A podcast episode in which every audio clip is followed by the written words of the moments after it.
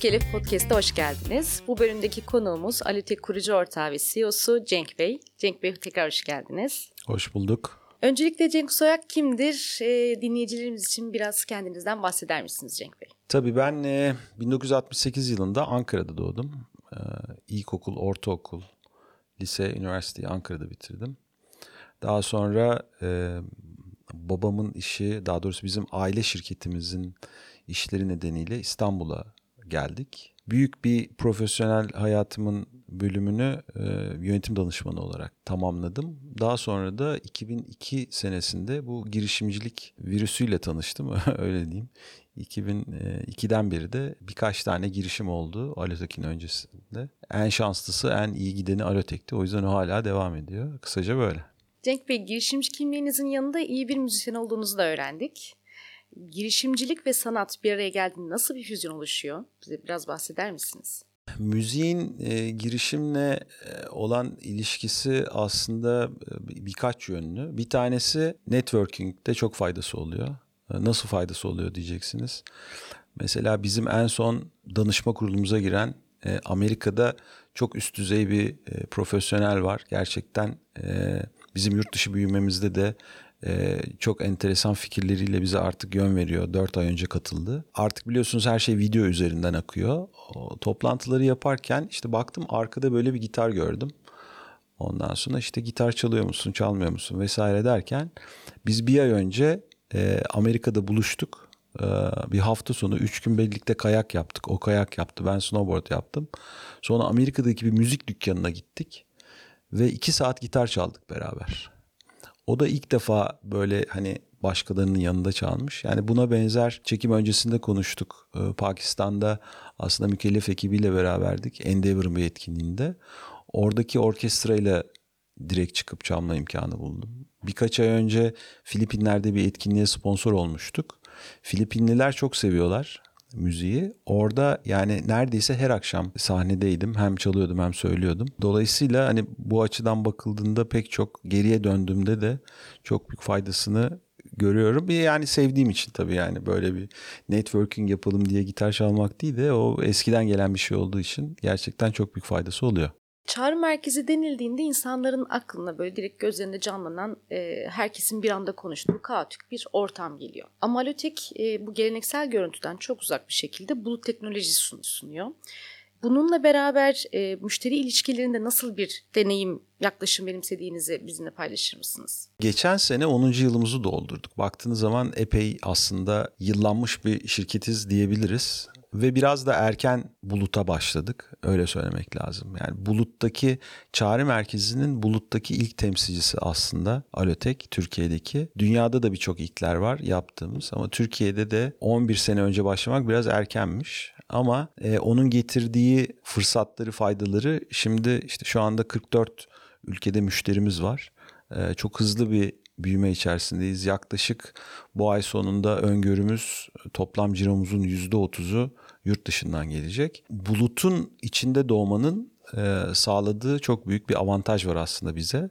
Bu tabii çağrı merkezi, geleneksel çağrı merkezi ortamlarına baktığınız zaman da e, farklı şekilde yansıyor. Hem müşterilere hem çalışanlara hem çağrı merkezi yöneticilerine biraz daha yenilikçi, biraz daha modern onun getirdiği faydaları da maalesef pandemi sonrasında mesela evden çalışmaya yöneldiğimizde de bunu çok sık hissettik. Çünkü geleneksel altyapılarla çalışanlar çok zorlandılar. Ee, biz orada da çok hızlı bir büyüme ivmesi yakaladık.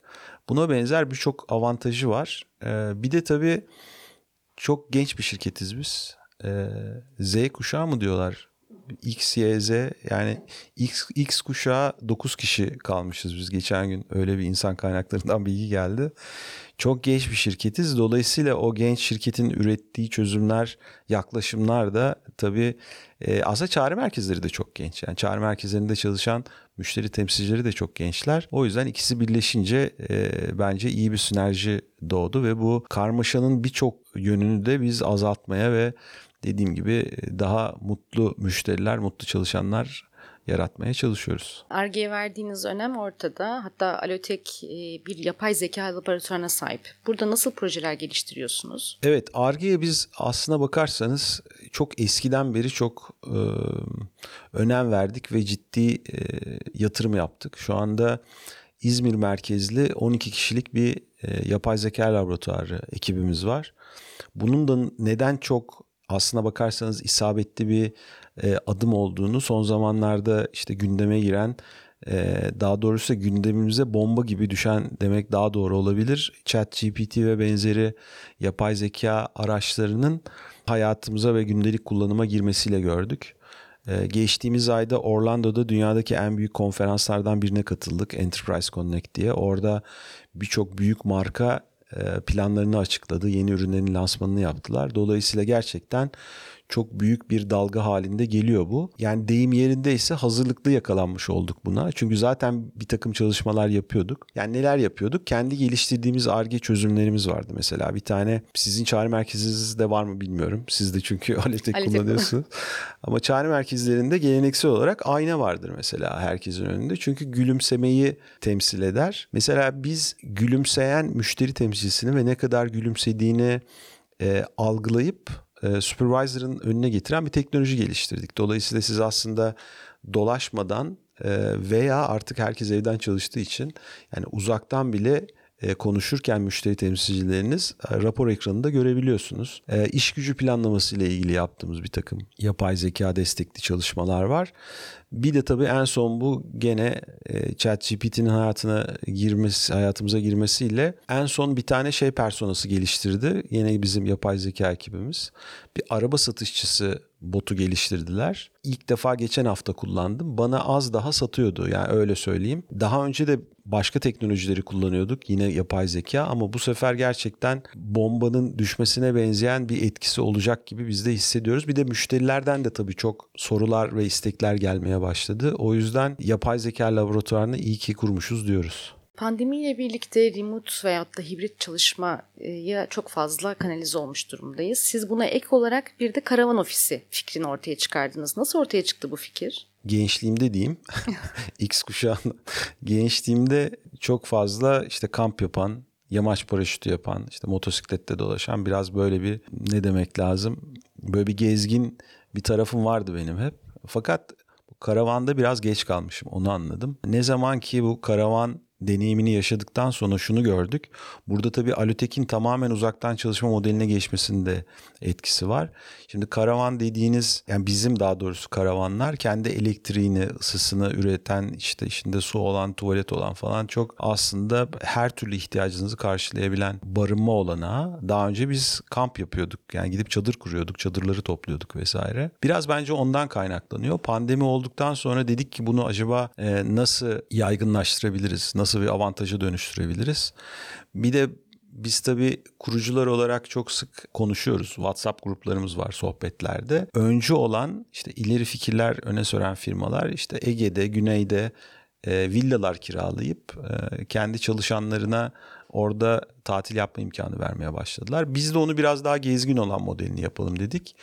Ee, ve yani balayına çıkanlar mı istersiniz işte e, yani çok gerçekten e, rezervasyonları dolan bir hale geldi. Belki bu sene arttırmamız da gerekecek sayısını ama e, gerçekten iyi bir adım atmışız o konuda da diye düşünüyoruz. Bir de reklam etkisi de enteresan oldu. Yani birkaç gazetede, dergide vesairede falan da çıktı. Belki de orijinal bir fikir diye. E, karavanın hikayesi böyle biraz. E, Alotek 6 kıta 44 ülkede faaliyet gösteriyor. Bu globale açılma serüveniniz nasıl gelişti? Bu ülkeleri belirlerken nelere dikkat ediyorsunuz? Biz 2015 senesinde bir zehirlendik. O zamanki adı Itugate'ti, şimdiki adı Inogate. Bir hızlandırma programıyla bizi Amerika'ya götürdüler. İlk önce Chicago'da bir ofis açtık. Daha sonra San Francisco'ya götürdüler. Ondan sonra da e, ya birkaç ay içerisinde de Miami'de Endeavor uluslararası panelinde Endeavor girişimcisi olarak seçildik. Dolayısıyla bu yurt dışına gidip gördükten sonra gerçekten e, yani zehirlendik dememin sebebi o. Oradan bir geri dönüş biraz daha zor oluyor. Ama hemen onun akabinde Türkiye'de çok büyük projeler aldık. Biraz daha geri dönmemiz gerekti vesaire. Ta ki işte önceki sene daha önce de yatırım almıştık. Daha ufak yatırımlar. Önceki sene ilk kurumsal yatırımımızı kurumsal yatırımcılardan uluslararası pazarlara açılmak üzere aldık.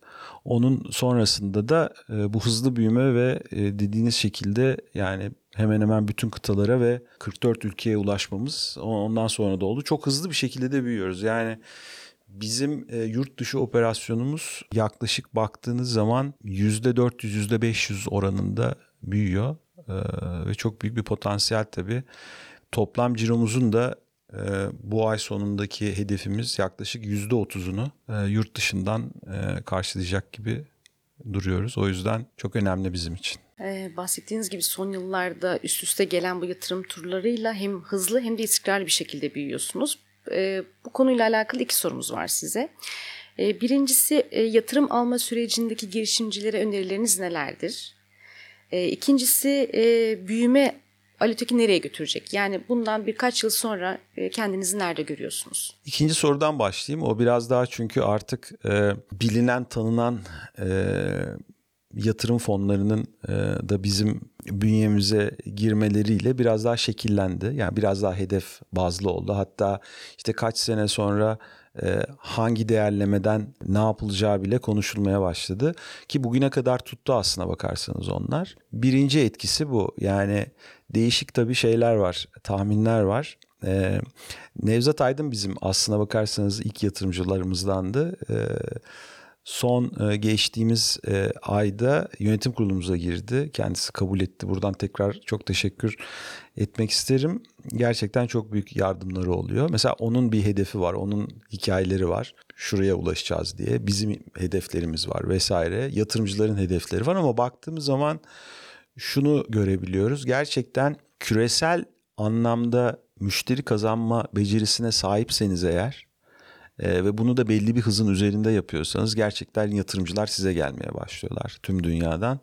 Onu geçtiğimiz bir sene içerisinde çok daha rahat görüyoruz. Dolayısıyla bizim aslında tek kelimeyle hedefimiz Türkiye'den çıkan bir teknoloji markası küresel bir teknoloji markası olmak aslında öyle yani bir başarı hikayesi olmak istiyoruz. Birinci sorunun cevabı da biz aslında bu yatırım konusunda biraz yavaş ilerledik bana sor, soracak olursanız. Ee, çünkü mesela ilk bize e, gelen yatırımcılar geldikten sonra 6 ay sürdü. Bizim acaba alsak mı? Çünkü biz yani karlı bir şirkettik hep. İşte İngilizce bootstrap diyorlar. Hep öyleydik. Ee, sonra yatırımcılar dediler ki yani bu parayı aldıktan sonra bunu yani yakmanız lazım. Ona biraz alışmamız e, uzun sürdü. Yatırımı alırken yatırımı alacağız ama hisseyi vereceğiz. Acaba hani ne olacak vesaire. Bu gerçekten e, bir de şöyle düşünmek lazım. İlk yatırımımızı biz 2014'ün sonunda aldık. Yani 9 sene önce diye düşündüğünüz zaman 9 sene önce ekosistem de bu kadar şey değildi. Yani bu kadar gelişmiş, bilinen bir halde değildi.